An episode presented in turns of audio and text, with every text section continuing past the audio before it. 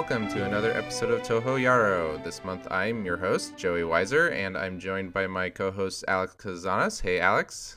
Hey, Joey. I just got off of a car ride for the last several days, and boy, am I tired.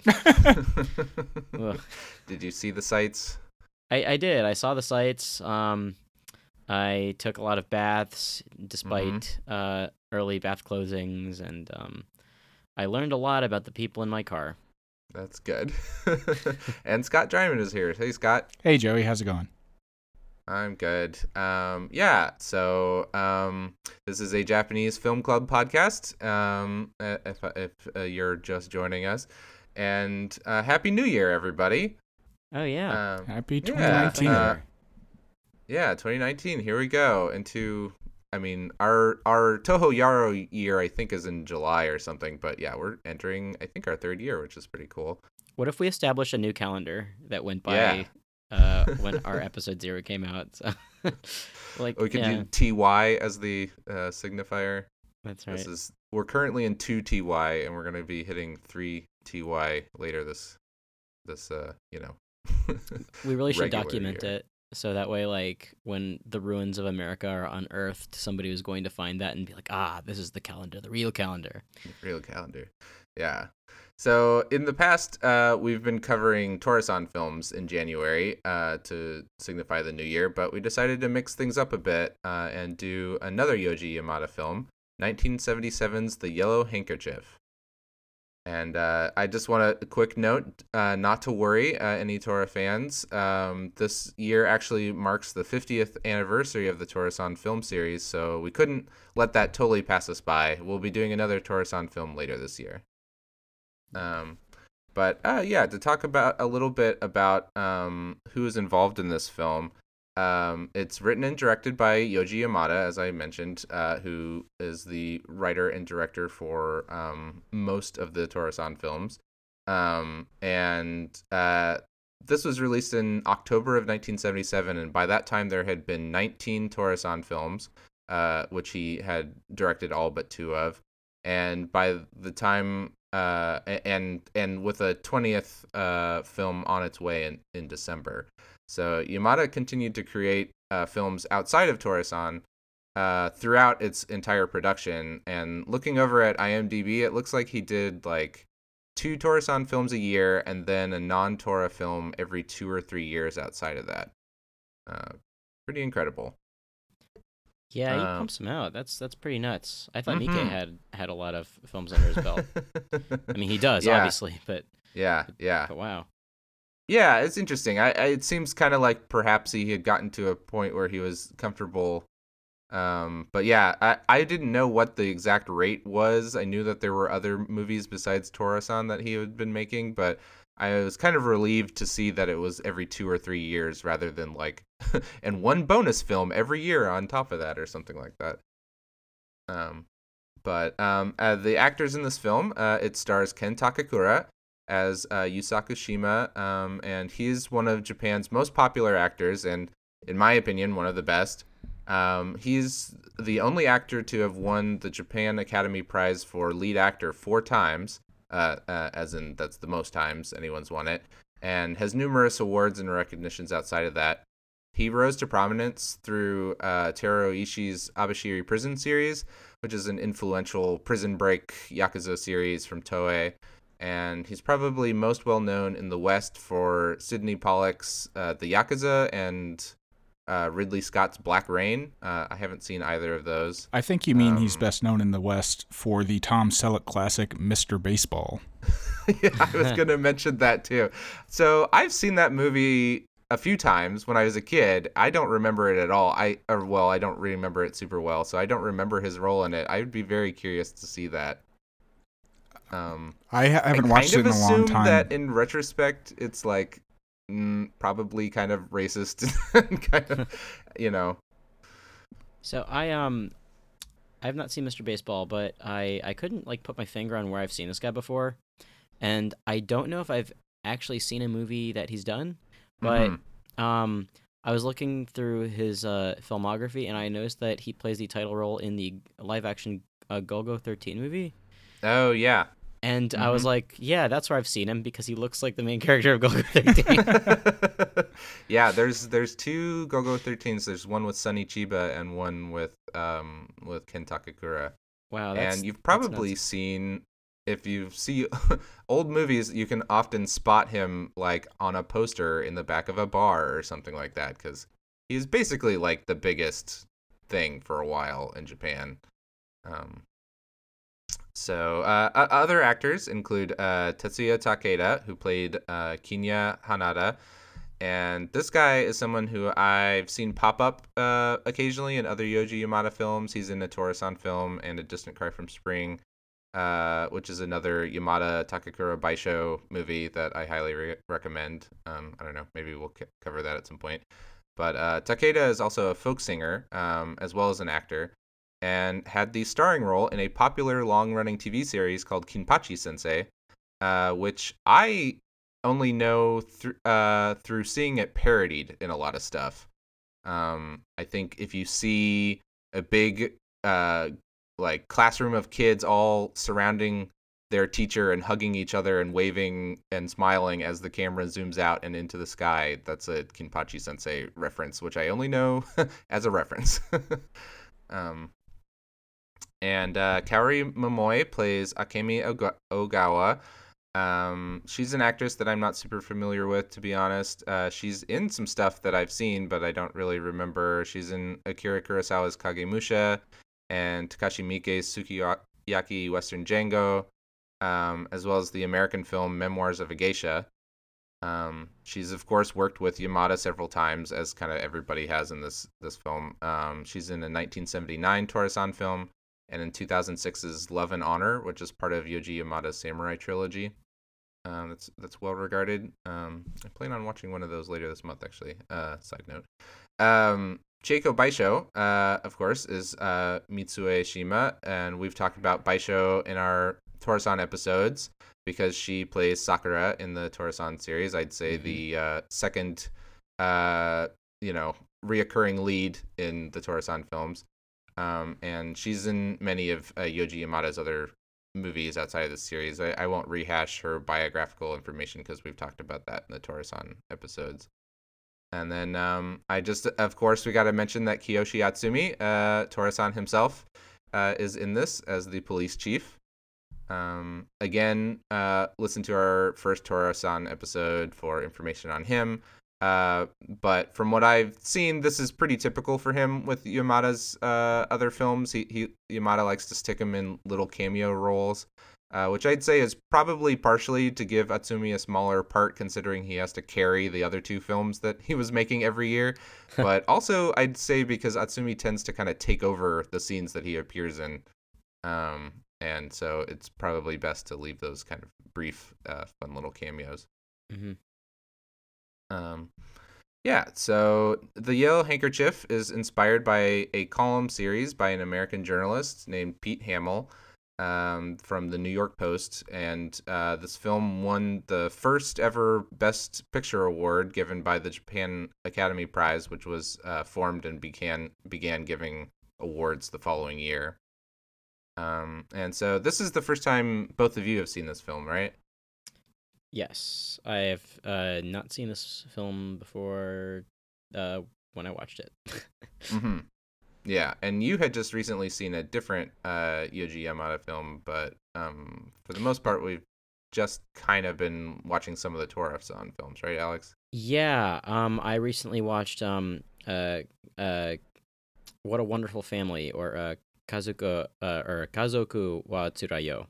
Mhm. Um, the first one. There's three of them currently, and uh, maybe more coming. I don't know. It seems to be a you know a new series by Yamada, but um, I I really loved it. Um, I thought it, I think I think it's a very charming, um, and funny movie, and uh, I I'm Awesome. looking forward to watching the rest of them. yeah, um, I'd, I'd like to check that out sometime. And this was your first time seeing it, Scott? Yeah, I I went in completely blind. Mm-hmm. I, I had seen um, most of the most or possibly all of the Torasan films by the time I'd found this movie. Um, I came across it. I remember in like a listicle of some sort, like a sort of like best hundred films or something of uh, Japanese films or something like that.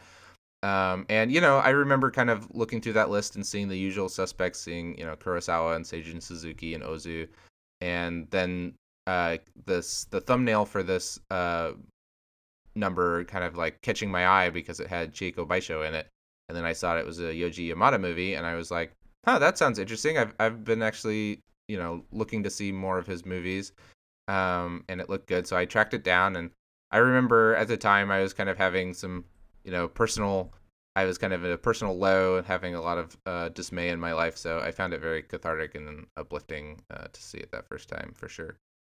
Um, the so the, the this movie um, revolves around three characters. First, we meet uh, Kinya, who's uh, we meet crying on the floor of his apartment. Uh, he's just had his heart broken. Uh, uh, he's broken up by, uh, with by a girl, and Kinya seems affable, I'd say, but sort of dumb and pathetic. Uh, he wanders around night at night at this point and quits his job and buys a new car and cowboy hat and sets out on a road trip from Tokyo to Ho- Hokkaido. And um, then next we meet um, one of the other leads, Yusaku, uh, who we get hints about this early on, but it's not revealed until full later. But uh, the deal is basically that he's just out of prison. Um, our introduction to him is in a restaurant where he sits down and orders his first real meal and beer uh, since his release and you can see that this has like a lot of weight to it. it. they they really like savor in that scene of him drinking that beer. Um, so Kinya uh, fails uh, at picking up girls uh, until he re- runs into our third main character, Akemi, and uh, he doesn't know this, but uh, we- we're shown that she's also recently out of a relationship. Her boyfriend had cheated on her. Uh, Kinya is very pushy with her and follows her into uh, the restaurant where Yusaku's eating. Um, and uh, he's in, um, he convinces her, uh, and and eventually, and they drive off together in his car. They don't exactly have chemistry at first, but Kinya is, as I said, very pushy, and Akemi is uh, shy and depressed, so she just kind of lets him steamroll her. Uh, but they eventually kind of hit it off.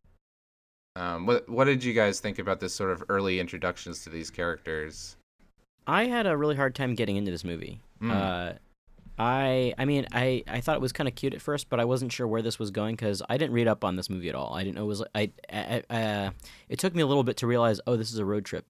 Mm. Uh, this is a road trip movie. Um, Yeah.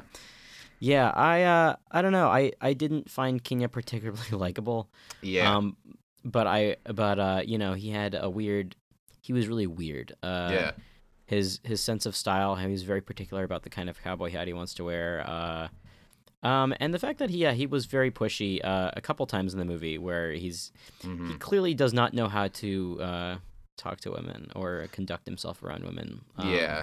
Yeah. he Kenya's is- obviously. I mean, he's the one that I have the hardest time with as Yeah. well. Um. Um, but uh, I mean, uh, obviously, if you've seen, uh, you know, we're spoilers, I guess. But um, I expected the movie to be about him. mhm. Uh, and I mean, it's not really about him, but he, I think, uh, you know, because yeah, the movie, the movie doesn't really, um, it, he he sort of gets shelved after a little bit. Mm. Um, and uh, yeah, I don't. Uh, by the end, by the end of the movie, I really liked the two of them. Um, Akemi, she is a really cool character. Um, just because she actually like you can see how m- how comfortable she gets, Mhm. how much more comfortable she gets with with Kenya over Mhm. the course of the movie, and it's like in varying degrees. Like it, it just, she just keeps getting more comfortable with him, but Yeah. um, but not in these, not in a very typical way. Yeah, if that makes yeah. any sense. Yeah. How about Scott? Did you have any Um, early impressions or anything? Yeah, I I'll be upfront and that I did not like this movie. Um, Oh. it's it's well shot and acted, but I think I've just got a bunch of issues with how Yoji Yamada deals with relationships and Mhm. and women in general. But Mhm. I was Mhm. pretty off put at first when like th- our protagonist's entire deal is just trying to pick up random women in front of a train station.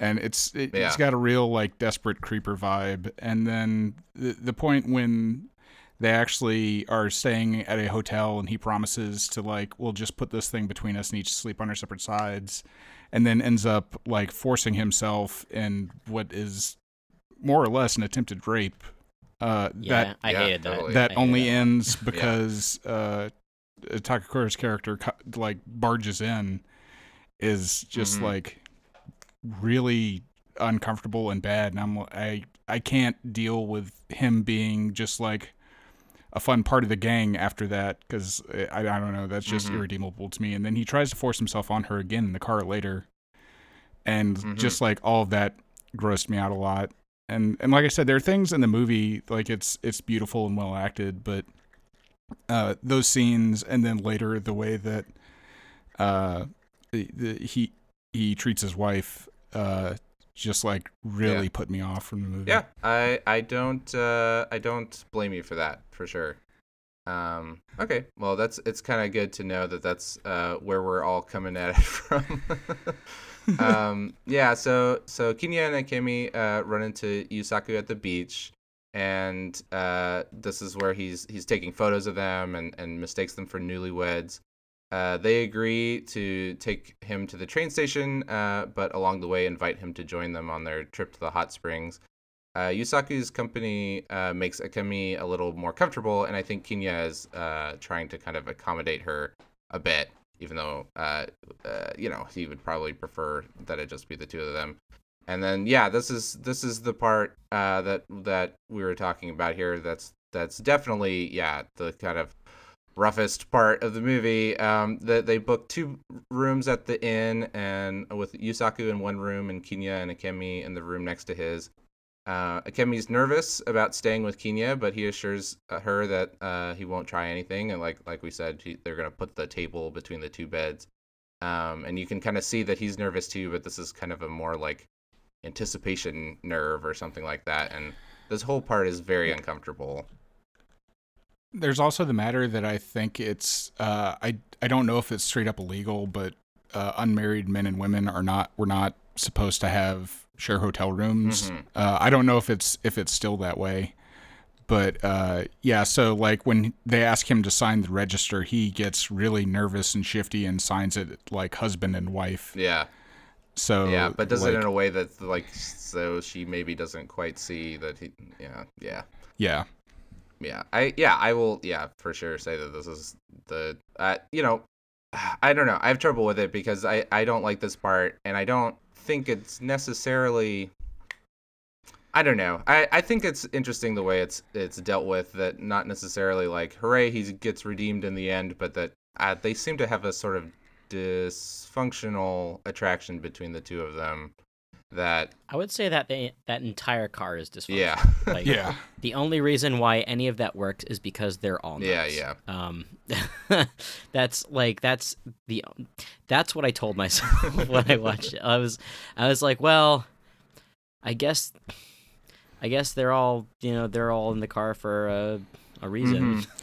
And they're all they're all enablers. they're all enabling each Mhm. other. And as it goes specifically for that scene, like I don't know enough about the the internals of Japanese culture in the 1970s and the like idea that Japanese women are supposed to be kind of demure even in situations like that, like whether he thought that that was just her being coy or or what. yeah Um, but yeah, it, it is it, in my modern American eyes is very uncomfortable. Well, I definitely see it as him not doing. I mean, it's obviously not him not doing the right thing, but I think it's supposed to show us that he's pretty dumb. Like he's, I think he's being broken up with at the beginning of the movie, or possibly just rejected. It, I, it was kind of unclear to me, um, uh, for a reason. And even amongst his friends, he's sort of a bit of a, you know, the the boy that they pick on or whatever.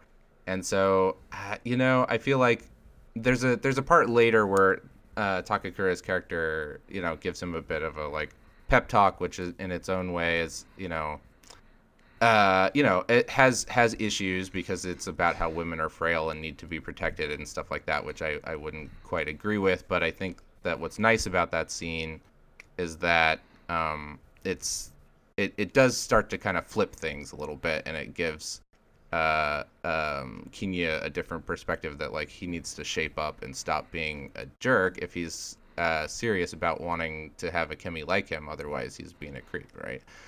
Um, but yeah, so so yeah, so this is the scene where he's, uh, you know, as we've mentioned, they he forces himself on Akemi, and she, uh, she's on, not only like is like not into it, but she like starts loudly sobbing, um, and uh, which making makes it even more uh, uncomfortable uh, to watch. It, it, even to the point where he finally is like not sure what to do about it, but she just keeps crying and crying, and then and then Yusaku interrupts, you know, scolding them, you know, saying, you know, enough of is enough. There's other guests staying here. If you want to argue, go outside. And what I like about this, uh, the way that this is kind of resolved, is that at this point he's still keeping his distance from the two, and I kind of like the way that that's contrasted later on.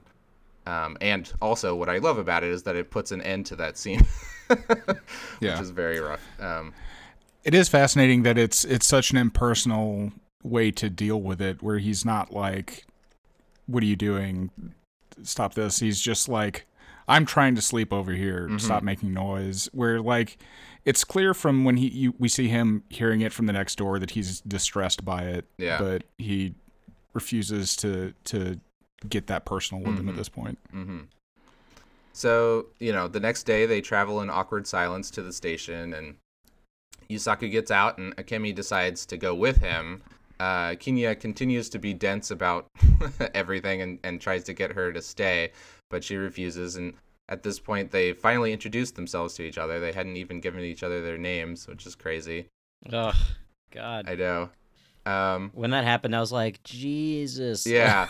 But like you can tell time. that when they're saying goodbye she's still like kind of charmed by him there there's like a weird like like you said they're all three of them are are, are screwed up and like uh, like i called it a dysfunctional attraction uh, for sure um and uh, they so they have this long wait for the train and Kenya uh, Kenya then returns with crab for lunch and uh, they eat together and start to kind of get along again um, you find out that Yusaku and Kinya are both from Kyushu.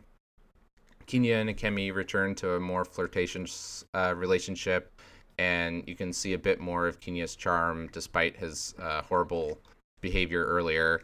Um, or at least I could. Like, I don't know. I, I can see why, like, uh, he would be kind of someone who could get along with a lot of people because he's, like, has a certain charm about him, I think.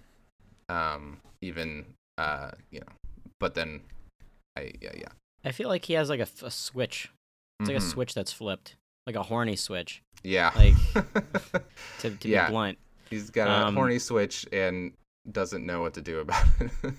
Yeah, like Yeah. I, I. That's the thing. That's the really. That's the thing that sucks is that I like him for the most part, but it's hard to because of, of how, absolutely idiotic he is when it comes Mhm. to when it comes to uh when it comes to women, um and the fact that he like throws himself on her again, which is like, which that second at that second time.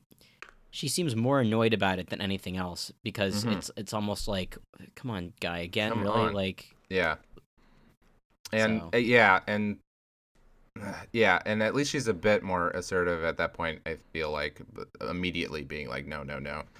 But um, so yeah, so they they uh end up all going off together because uh, he tries to convince her. Uh, Kenya tries to convince Akemi to come back with him, but she only will if Yusaku comes along.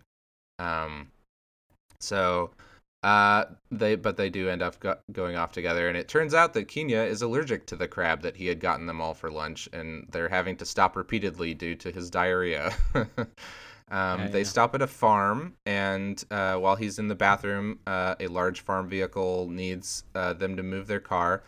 Akemi, despite uh, only having a few driving lessons, takes the wheel and ends up getting the car stuck in a ditch. And um, when they push it out, finally, again with her driving, it ends up going out of control again, and until it's finally stopped by a bale of hay. Um, and yeah, a bit, uh, a bit of uh, wacky hijinks. when it goes through the bale of hay, I that was like the one time I re- I laughed really hard. Um, It's very cartoonish. Like Yeah. it's it makes like a perfect like poof like a circle inside of the bale of hay. I was when it when it was about to hit the bale of hay, I was like, oh god, it's gonna crash, but it just goes like right through it. yeah, it goes right through it, but it provides enough of a stop for it to finally stop. uh, um, yeah, so Kimmy and Kenya get in a huge fight over this, and uh, but they have to stop uh, here for the night until they can tow the car in the morning, and the farmers invite them to stay for the night. And um, oh, go ahead. Uh, I was going to say something about the car is that the the beginning of the movie is after he gets that letter from that girl, is he cashes in his entire life savings to buy that car which right. it, like he thinks is super fancy. I, I don't. It's uh, the the Mazda Familia is the equivalent of a Mazda Protege over here. It's not yeah. like a, it, the one he gets is is very shiny and red and looks very fancy, but I don't think it's mm-hmm. a particularly nice car. But I no. do love how it gets progressively just more destroyed throughout that scene, and, and from then on, it's like no longer shiny. There's like a big part missing out of the grill. It's great. Yeah, I feel like that's something also that kind of adds to what I do find uh, charming and kind of likable about him is that he, you know, he puts so much value in this car, but it's a sort of like rinky-dink little car, but it's the best he could afford, you know, and so it, it's it's that those parts where he starts to kind of lean towards the like, mm, I, I I don't know, I I I hate to keep using the same word, but the sort of more charming side of pathetic rather than the like detestable side of pathetic, which he also swings to. Um, so yeah, so here's where he tries to force himself on on Akemi again inside the car, uh, and is broken up uh, by Yusaku again coming in and and uh, delivering the news that they can stay. Um, yeah, um, it just always like whatever starts as some sort of nice flirtation between the two always escalates too fast uh, because of the horny switch. Uh, I like that um, description. Um, and you know, Akemi's uh, understandably upset, and back at the farmhouse, she's sort of ignoring Kenya and playing with the kids. Uh, so Kenya goes up to sleep with uh, Yusaku this time, and before bed, Yusaku gives Kenya uh, a stern and uh, much needed talking to. Um, and you know, this is kind of like as one guy from Kyushu to another, you know. Um, and yeah, and I'd say uh, what is somewhat outdated view um, uh, by our eyes um, with this idea that like like I said that women need to be protected because they're so fragile and stuff. Uh, I think is still an important moment in turning Kenya's attitude around a bit, and also in kind of starting to have Yusaku open up a bit. Uh, there's a funny part at the end where he says like uh, that from where he comes from, they call Kenya uh, guys like Kenya uh, third-rate ball players because they never score, and he does a little like fist in the uh, catcher's mitt indication. Yeah, I so as outdated as all of that, as his entire speech is, I took I took it as like him telling uh, Kenya the equivalent of uh, take take take their feelings into account. Mm-hmm. Yeah, more totally. Than it, yeah, just uh, because that's kind of what he does after that, mm-hmm. um, to a degree. But then the, then uh, then the movie kind of becomes solely about Yusa, uh, Yusaku. So. Mm-hmm. Um, yeah, well, I you know I think that this what this does is it's sort of like so there's two uh, assault attempts and there's two different reactions from Yusaku. You know, at the f- beginning he's just like, "Hey, knock it off," and then you know doesn't get involved. But now he's finally kind of getting closer to them and opening up, and I like I like that uh, as a as a sort of I don't know gradual build. Um, sure. In some ways. Uh, so the next day, uh, they're back on the road and uh, seemingly getting along again.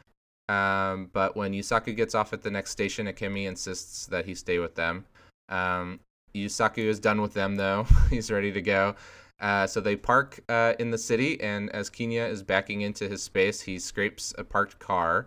And being hot headed and dumb, he actually kicks the car in anger, and out comes a tough guy Yakuza with a pretty funny little, like, gelled hair curl at the, at the uh, tip of his forehead.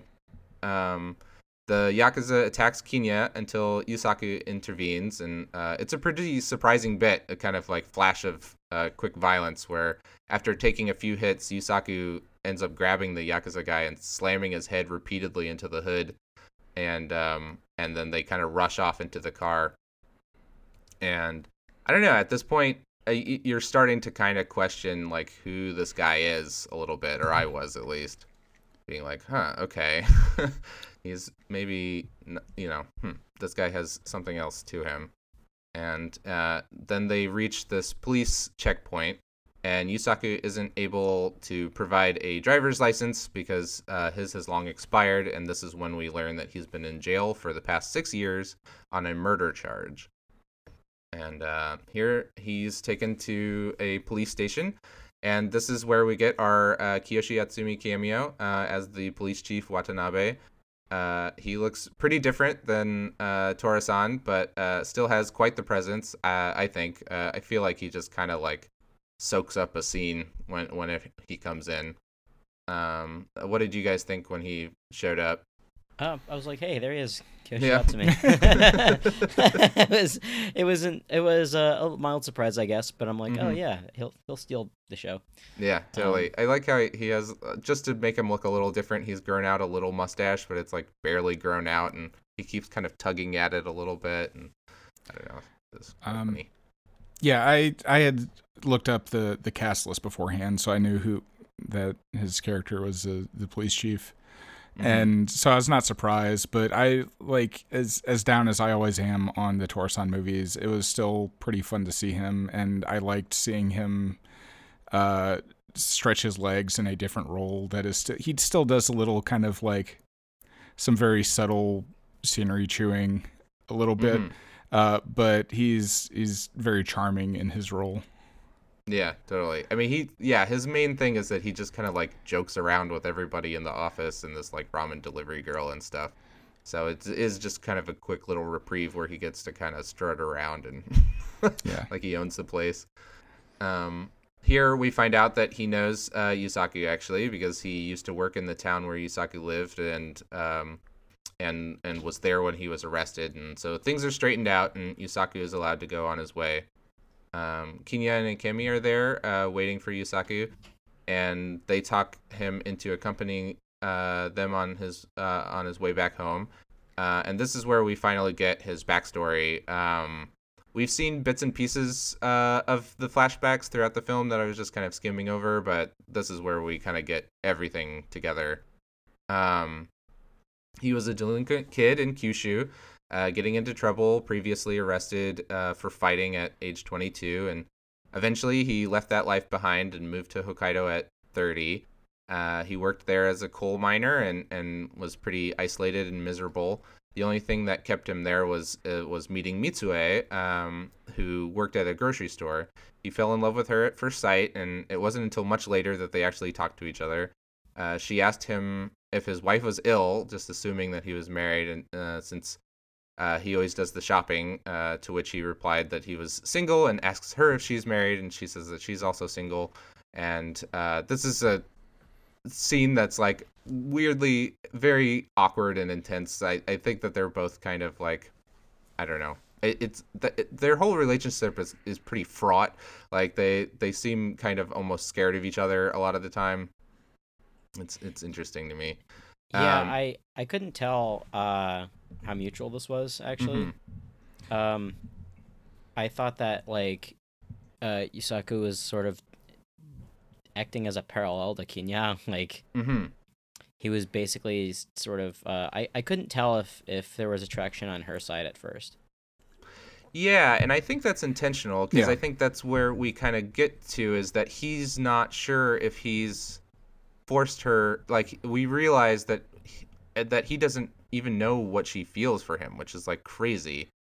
Um uh and but yeah, so you know, they they start dating and are eventually married. Uh their their well, relationship Oh, go ahead. Before you get that far, the I th- that does bear out like the reason she's being so skittish towards him and like they go on on dates and there's that moment where she falls down in the snow and he picks her up and then kisses her and at, at first, my impression of that was like, er, she like pushes him back and runs away.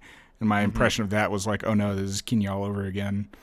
Uh, Yeah, and then later she comes running into her house, and the reason that she's been so skittish about him and like hiding from him is not that she doesn't have feelings for him, but it's because she uh, is uh, was previously married. It's not explained whether she's divorced or widowed or whatever, but Yeah. she's because she was previously married. She thinks that he would not want her, and so she tells him, and then after that they they once she's like put that on the table, he still loves her, and they get married. Mm-hmm.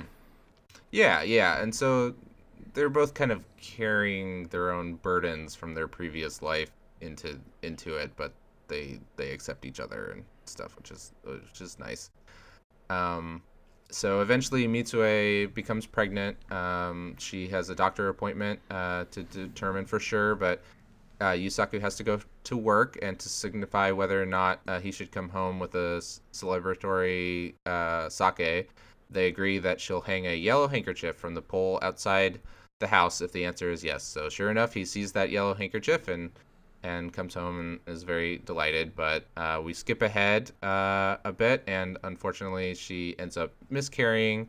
And at the doctor, Yusaku learns that she had been pregnant once before from her previous marriage, and he had known about the marriage but not about the pregnancy. And he does not take this well. Um, I, you know, I'd say that he was more stricken with grief and shock uh, than anything. Uh, there probably is still some of the uh, unfortunate hangings of sexism lying, you know, hanging over here. But uh, he he ends up uh, drunk and having a fight with uh, Mitsue, and and he leaves the house and bumps into a guy in town who he gets into a fight with and ends up beating to death. Uh, it's a pretty brutal, heavy scene. Um, in it, it it's there's a lot of these sort of like whiplash shifts kind of uh, throughout this movie. Uh, it's very interestingly shot scene in that it's this really dark alleyway where he's accosted by those two people kind of harassing him. And so it, it's such a different tone from everything else, and it's near impossible to see a lot of what's going on. And it, it just fits the tone of the scene really well, even though, like you said, it's pretty big whiplash from the rest of the movie. Yeah. Um, so at this part is uh, he's still telling the story to them, but they they stop off at a hotel. I just wanted to mention that we also the hotel is managed by Hisao Dazai, which is another Torasan regular cameo. He's the octopus-like manager of the printing press Yeah. next door. Yeah. Tako. yeah. So it was nice to see him. Uh, so at the hotel, they finished the story. Um, so Yusaku was arrested, and in jail, he forced uh, Mitsue to, to get a divorce. Uh, he felt like he had pushed her into the marriage, and now he was pushing her to get the divorce.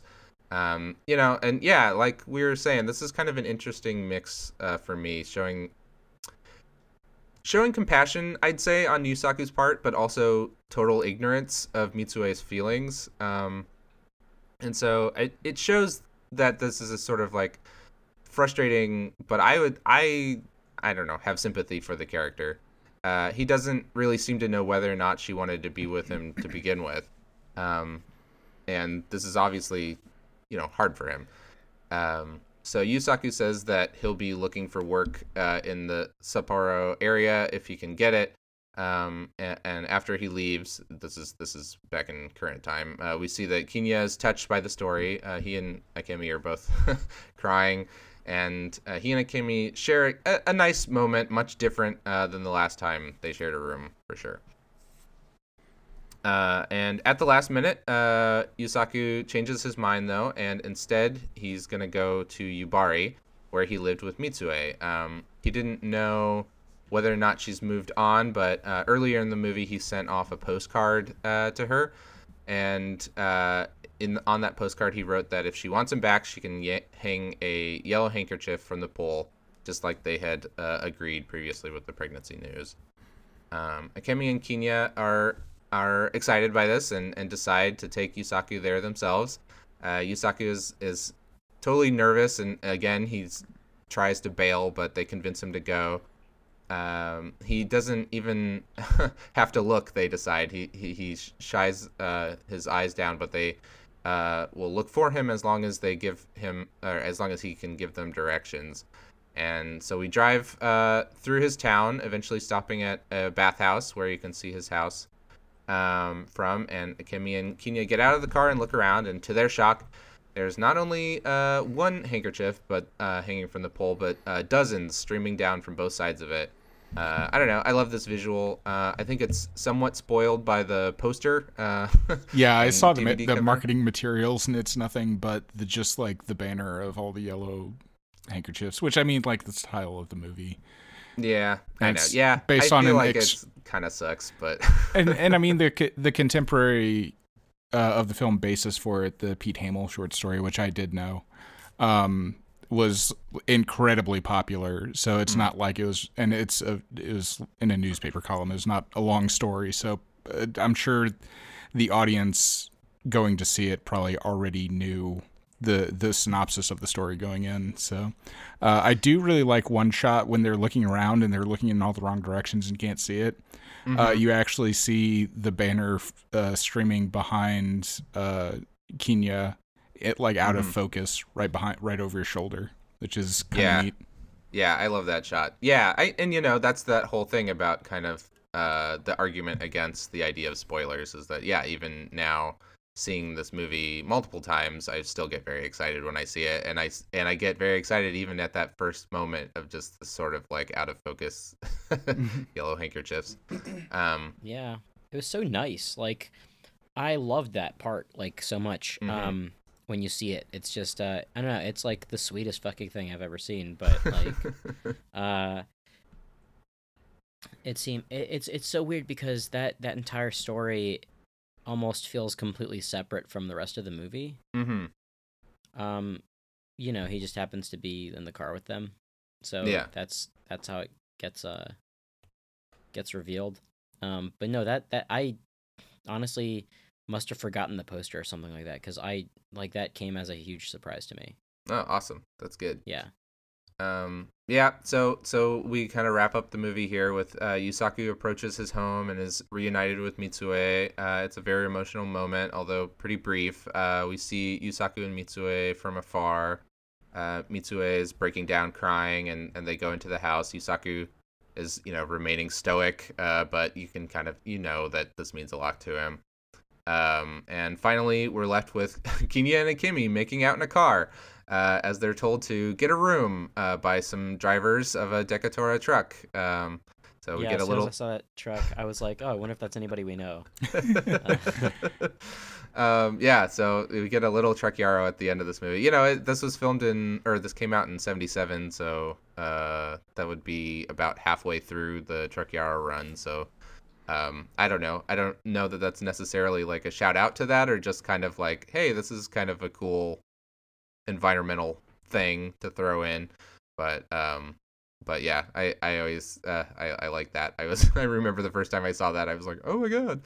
Um, so anyway, uh, you know, uh, as we've said over and over again, I have I have mixed feelings about Kenya, but hopefully he'll get his act together, uh, and they'll work it out or break up and whatever. But and and Akemi will be fine. But um, I do like that he tosses out his goofy hat at the end of the movie, uh, right before we get a uh, shot of the yellow flags, and and it says, you know, the end. Da, da, da. Um, okay, so um, we've talked a little bit about uh, our overall feelings about the movie. Um, let's start. Let, let, why don't you tell us a little bit more about your feelings about it, Scott? Um, yeah, I've, I mean, I've already gone over like my feelings on Kenya and how I was just grossed out about that. But it, it's also uh, Yusaku uh, hmm bothers me a lot too because I was excited to watch a film where we get more Chieko Baisho. Baisho. hmm Uh, but much like the Torasan films, most of what she does in this is uh, sit around looking upset because the man in her life did terrible things, and which was very disappointing to me. But like Yeah. the the way that uh, Isaku treats his wife uh, is just it, like he thinks he's doing the right thing, but it's just so incredibly cruel. And then on top of that, like the entire movie, women are are doing the emotional labor for men. Like Akimi is doing all the real work for Isaku because she's the one he l- keeps being like no turn around turn around she's the one that's driving him to go reunite with his, with his wife Mm-hmm. and uh, Mitsue who like probably does deserve better than a husband who's not even sure if he really wants to go back home and force them to divorce Mm-hmm. uh, is is like waiting excitedly for him to return. And it, I don't and then then to cap it all off at the end of the film Kenya gets rewarded for for harassing Akimi the whole movie.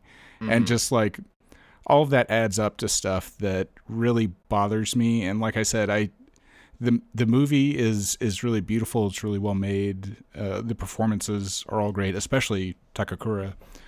Um but yeah just like all of the the the story stuff just rubs me so the wrong way that i i can't truck with it Yeah, I think that's uh, I think that's um, understandable for sure. Um, you know, I yeah, I'd say one thing that that brings up is something I want to talk about is uh, I have kind of two main points against this movie. Uh, There's both both both basically what you mentioned is that you know Kenya is really tough to watch, and we've covered that a lot. Um, eh, but like um, also, yeah, Chieko Baisho doesn't have a lot of screen time, and um, is kind of left again in this role, and that that is a huge bummer. You know, there's another Yoji Yamada movie called A Distant Cry from Spring um, that I mentioned earlier, where I feel like they have a bit more of a uh, equal role uh, with each other. Um, it's not like she's just a sort of like flashback character who gets brought up at, at the end again. Um, and I, I like that a bit more uh, in retrospect. takakura's uh, in that as well isn't he hmm Yeah, it's both of them. It's Takakura and Baisho again. Um, and but instead, it's about them meeting and kind of, you know, a story about the two of them rather than uh, following Takakura with Baisho being almost kind of a background uh, character. So, um, I don't know. So who knows? Uh, I I hate to keep inflicting these movies on you that you don't like, but I maybe like to cover that at some point. i mean it, it i think it makes for interesting podcast material at the least Sure. Yeah, I was actually yeah. thinking about about you, Scott, today when I was watching it because I was like, "Oh, Scott's not gonna like this movie," and, and, and it made me sad because I'm like, "Oh, well, it's another Yoji Yamada movie Scott won't like," but I think you will like. Um, uh, what a wonderful family. yeah. I- I, I, I do uh, in earnest think that that you will uh, enjoy that movie. Yeah, from your Yeah. description of it, it seems really charming. I would like to to because, like I said, he's a he's an incredibly talented director. I just have had so many issues with a lot of his writing. Mm-hmm. Uh, what what are your general thoughts, Alex? Um, the ending really made up for how I felt through most of the movie. To be Mhm. honest, um, I thought that the ending was a like a like a, a really solid hit. Um, as soon as I saw like all of those handkerchiefs, I was like, "That's like the sweetest fucking thing." Um, um, I like I was sort of in in Akemi's boat there, where she's like, uh, she has this view of romanticism, I guess, um, and that's sort of what's driving her to help uh, Isaku, and Yeah. um, uh, that's that's sort of where where my mind was, uh, and um, as a whole, like I, I like I said, I didn't get it at first, but then once I sort of got that it was a road trip movie, I was like, okay, but even I think uh, this might be as far as road trip movies go one of the most um, unremarkable. And and the reason i say Hmm. that is because most road trip movies generally when they stop uh, you know they they go to a new place and have some sort of new wacky hijink. I think the the one thing i really liked was when um, you know the car went through the hay bale Mm-hmm. but aside from that, like it was basically sort of like, oh, well, we're gonna stay here, and um, Kenya's gonna uh, attempt to assault uh, Yeah. Akemi, Yeah, up, and that happens like twice, as opposed to like something like Kikujiro, where every time they stop, they meet somebody new, or they do something really like whimsical. yeah. I was gonna say the the both the that scene where she moves the car up to the point where they're her and and Kenya are in the car together, and also the scene where he scratches the yakuza's fancy actual fancy car. up to the point where Isaku starts like bashing his head in. Uh, both of those up to those points where it changes in tone drastically reminded me a lot of Kikujiro in good ways. Yeah, that's interesting. Mm-hmm. Yeah, yeah. I guess I never thought about that about how there's not a lot of like yeah like road trip kind of plot stuff. It's it's all character uh, to some extent. Um, yeah. yeah. Um, and and I think, uh, I guess from a certain lens, you could also view it as uh, sort of Kinya's journey to becoming a man. Mm-hmm.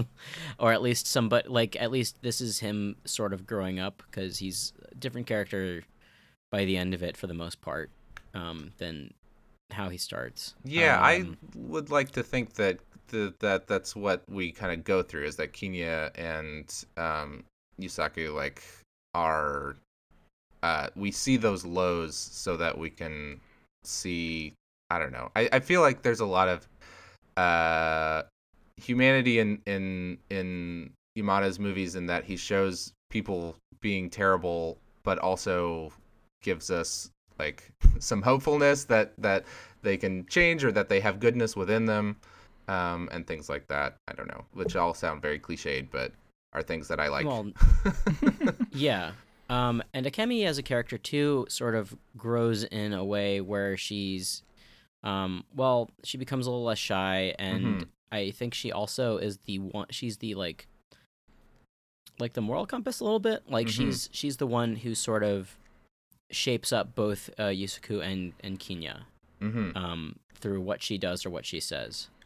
Um, like if it was just the two guys on the road trip, uh, none of none of their arcs would have resolved in a in any particular oh, way at all. They would yeah continue to go. Dumb so, and dumber. Y- basically, she's sort of the glue.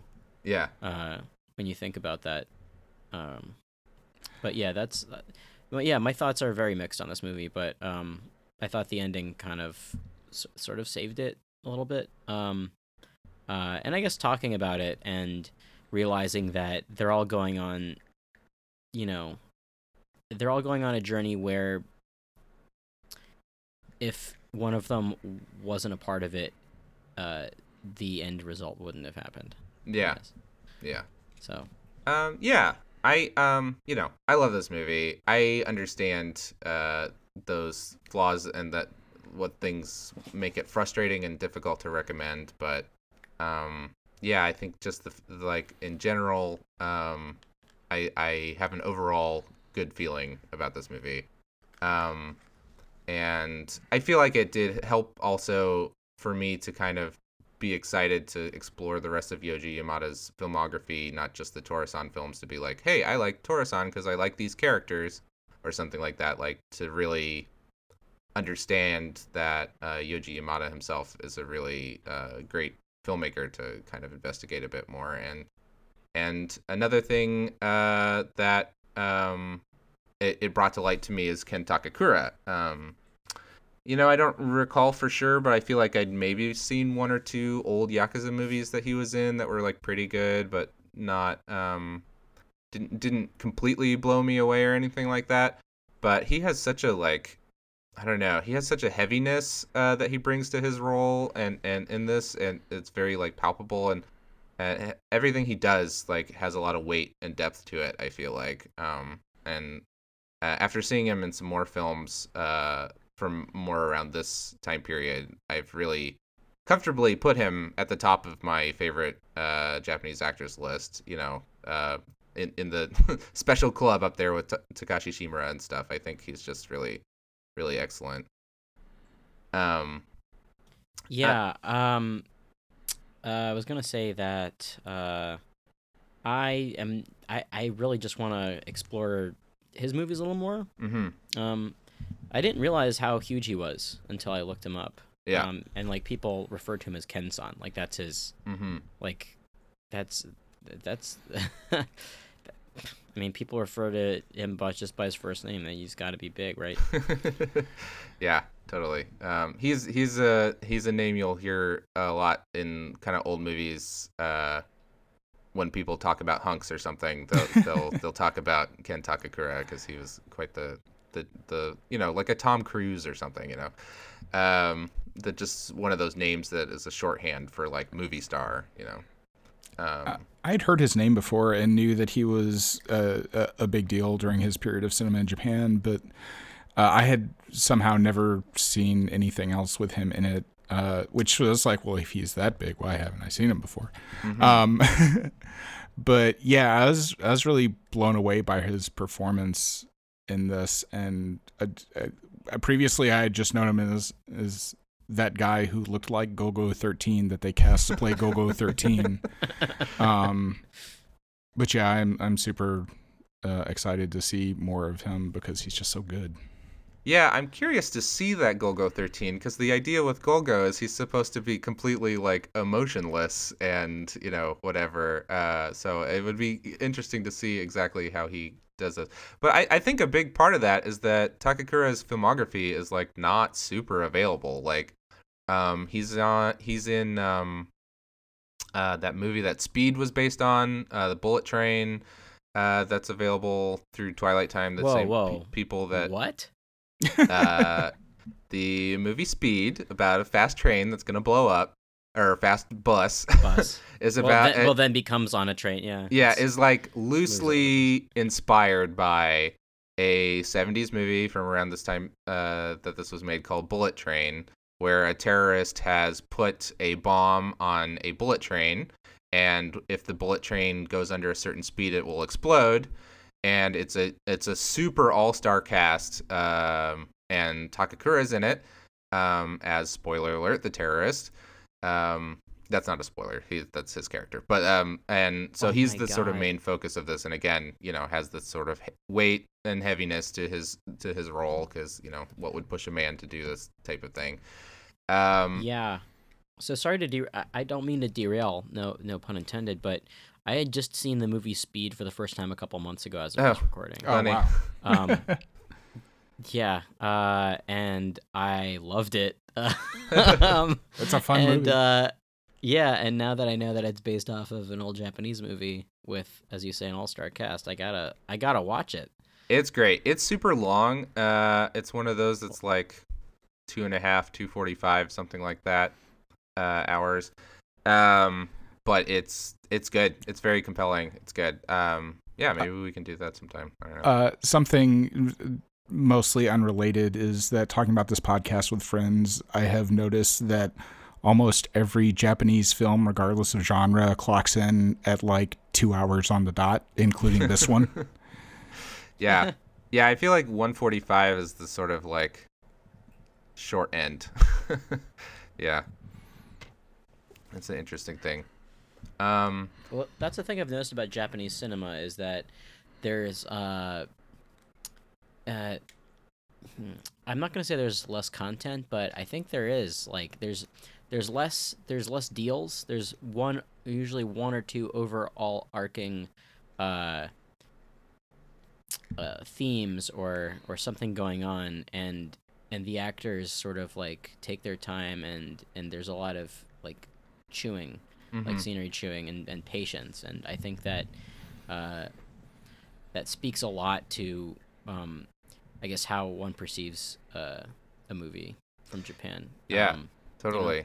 Yeah, there's this idea of decompressed storytelling that like all the comics people were like super obsessed with in the early like when people were just getting into manga and stuff. People loved to like show uh, you know, Lone Wolf and Cub, a guy walking for 6 pages just down the road, you know, uh, where it's just setting a mood and stuff like that. Um, Mhm. and that Yep. definitely comes from the same uh, the same roots for sure. So, um, Alex, did you have a favorite part of the film that you wanted to highlight? uh yeah i mentioned already the uh the haystack Mhm. uh, i thought Yeah, that was really funny That was good. Um, it was very silly and um, and it was just a very, very comedic scene. Just all the beats, like, hey, uh, you know how to drive? She's like, oh, well, I, I never finished driver school, but I, you know, I, I know a thing or two. And then he sees how the car is dented and he's freaking out. And then turns out she's got her foot on the gas the whole time. And I, I don't know. I think it's a very funny scene. Mhm. I- um, I had a lot of fun watching it. I really like the comedic timing of like, oh no, she's she's never completed driver school. Something's terrible is going to happen, and then the terrible thing is she just kind of like drives the real rear wheel kind of into a ditch a little bit, and then they Yeah. fix that, and then the terrible thing happens. Yeah, yeah, and yeah, and there's a lot of kind of back and forth with like who's gonna push the car and and stuff like that. Um, so how about you, Scott? Anything that you wanted to highlight that we haven't talked about? uh, Ken, well, I mean, we've talked about it a lot, but my favorite part of this movie is Ken Takakura's face. Uh, Yeah. just like the the emoting he does, even when he's like not doesn't have lines to do, is just fantastic.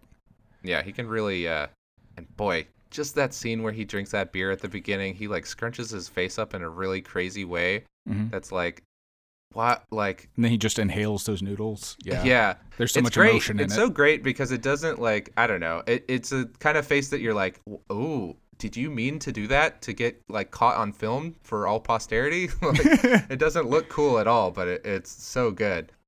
Um, That scene um, when he's eating the ramen reminded me of Tampopo just because he's Yeah. eating he's eating it in a very methodical way. yeah, Uh, and the way he like jerks uh jerks the noodles up to like um to you know shake off the broth a little bit before putting it to his mouth like yeah, it, it's somehow simultaneously uh, like hurried and reverent for it.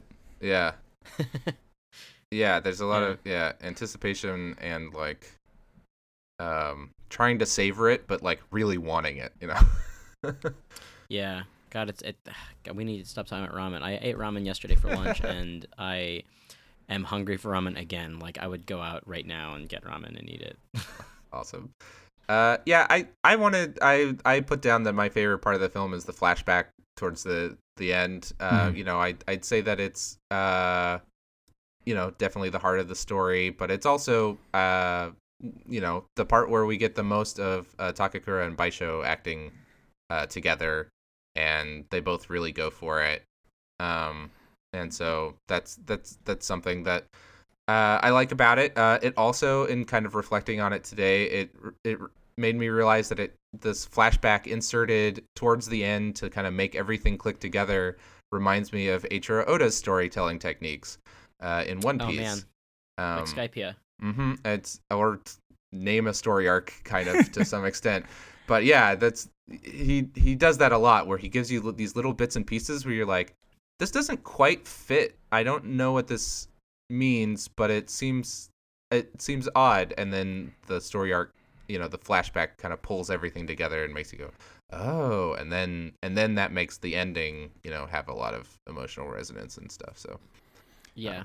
Oh, uh, quick quick sidebar. I think we talked about this. Um, we yeah we talked about this off mic uh, in our chat. But uh, so the um the title of the movie, uh, the Yellow Handkerchief. Um, there is a uh, Yellow Handkerchief reference in One Piece. Uh, one of Brooks' songs is the White Handkerchief of Happiness, um, or I'm sorry, the Black Handkerchief of Happiness. But the uh, uh, it it is uh I'm 90 percent sure it is a reference to this movie.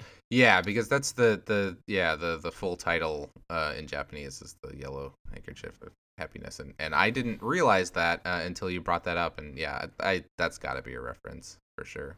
Yeah. Um. So, shall we dance? Uh, we're in a funny situation here. Um, where Yeah. like uh, shall we dance? Uh, there actually has been an American remake uh, of this film.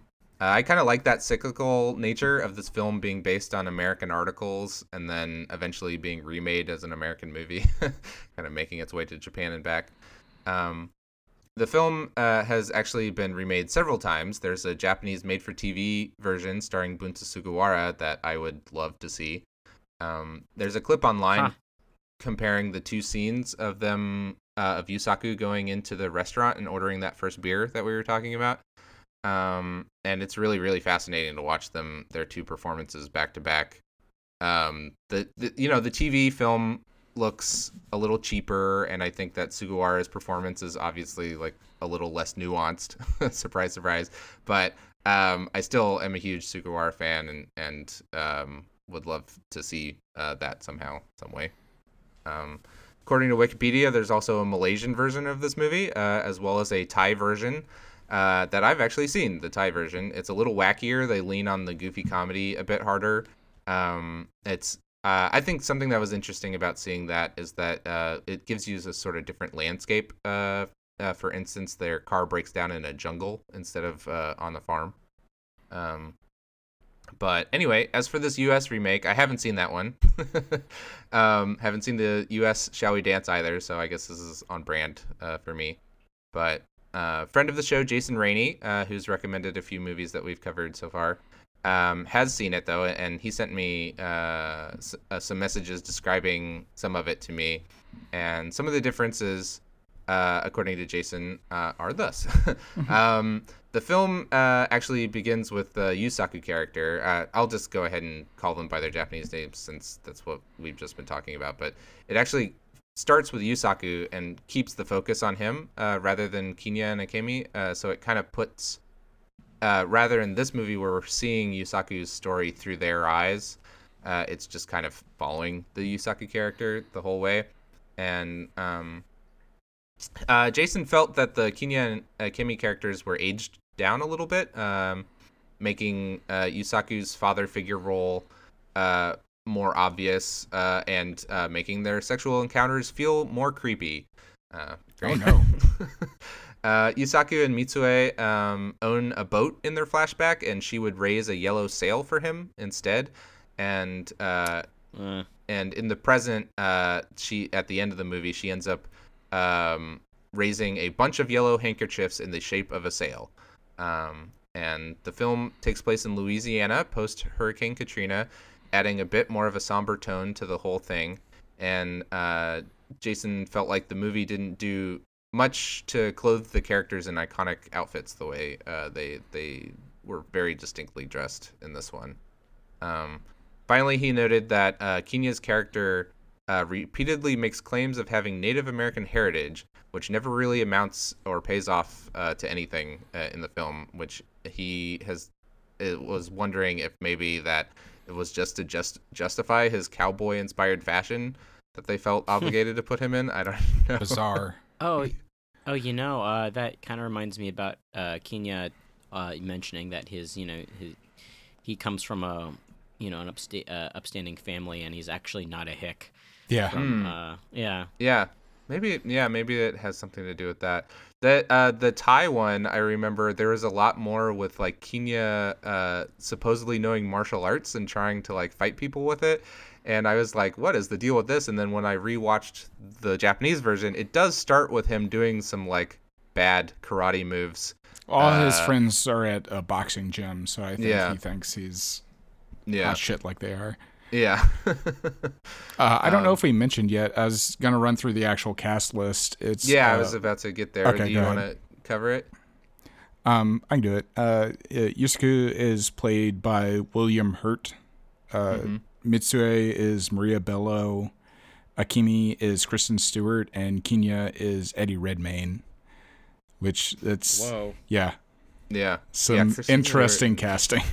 And and uh, Wow, Kaori Mo- uh. Momoi, the original Akemi, also is uh, in it as the motel owner, which I assume is uh, a similar spot of the movie where the Hisao Dazai uh, cameo would have come in. I'd imagine. It's kind of funny. Um, but yeah, it's it's weird to me, or like fascinating to me, that instead of just trying to do a retelling of the original hmm uh, story, which is basically like a bunch of hippies pick up some guy on the road, uh, it, like a, a number of them, not just a, a boy and a girl. Um, but that they it is a straight up remake of the Japanese film itself. Um, and it was also uh apparently a huge bomb yeah, I'd Um, never heard of it. and made like cost fifty million dollars to make and made something under four hundred thousand at the box office, which I th- I think it had a limited release, but still that's pretty horrible. Mm-hmm. Yeah, it's yeah, that's interesting. I wonder if they felt like the uh, movie pulled things together into more of a narrative that they felt comfortable telling or something like that. I don't know. Oh, William Hurt. God, I was. I- I was thinking of John Hurt. Oh No. no, not quite that I'm out there. William Hurt's actually, I think, pretty decent casting for a gruff ex-con going back to meet his wife. hmm I also like Yeah. that Kenya's uh, name is Gordy. Gordy. What a dork. Po- this movie sounds bizarre. Like it sounds absolutely bonkers. Like Yeah. I I don't know how how much the post Katrina Louisiana factors into it either. Yeah, it sounded like I mean, just from what Jason was telling me, it sounded like it just kind of puts a general mood. Like everything's just kind of a little like somber because Wow. of it. Um Like ten. This was like eleven years ago. hmm So like Eddie Redmayne was a, a little boy. Yeah, he's Basically. tiny baby man. Yeah, and Kristen Like Stewart he kind too. he kind of looks like he kind of looks like a little teen right now Yeah. As, a, as a fully grown adult. So like back then. yeah. Yeah. So uh Takashi Shimura Award. Uh anybody have any nominations for outstanding or scene Um, stealing performance? Well, I mean, I guess just because I love Tora so much, and uh, you know, Kiyoshi Atsumi, of course, is like he just enters my brain. But honestly, uh, Ta- uh, Takamura, like, Mhm. Like he, I know he's a main character, but like he's he's awesome. He like he nails it. Well, you know, just as uh, Takashi Shimura shines in small roles like in Tora-san, uh, he also steals the film when he's the star, like in Ikiru. So, um, yeah, I, I, yeah, that's basically where I came down on. I, I said, you know, Atsumi definitely stands out in my mind as stealing the scene that he was in, both partially because it was crafted that way, uh, you know, but also because that's just his like skill set. But um, when I reflect on this movie, I think of Takakura number one for sure. Yeah, it feels almost like anytime people put a like Terry Gilliam cameo in their movie, like the it's it's notable and interesting, but it's kind of off to the side to the rest of Mhm. the movie and not something that like really sticks with you. Yeah, definitely. Um, all right. So, um, any any last words for the Yellow Handkerchief? um, did I say Tak Takamura? Because I meant uh Takakura. Tamakura. Yeah, we I'm we figured. Yeah. That's fine. I'm just I'm just putting that in there so I don't have to edit it out later. Yeah, sounds good.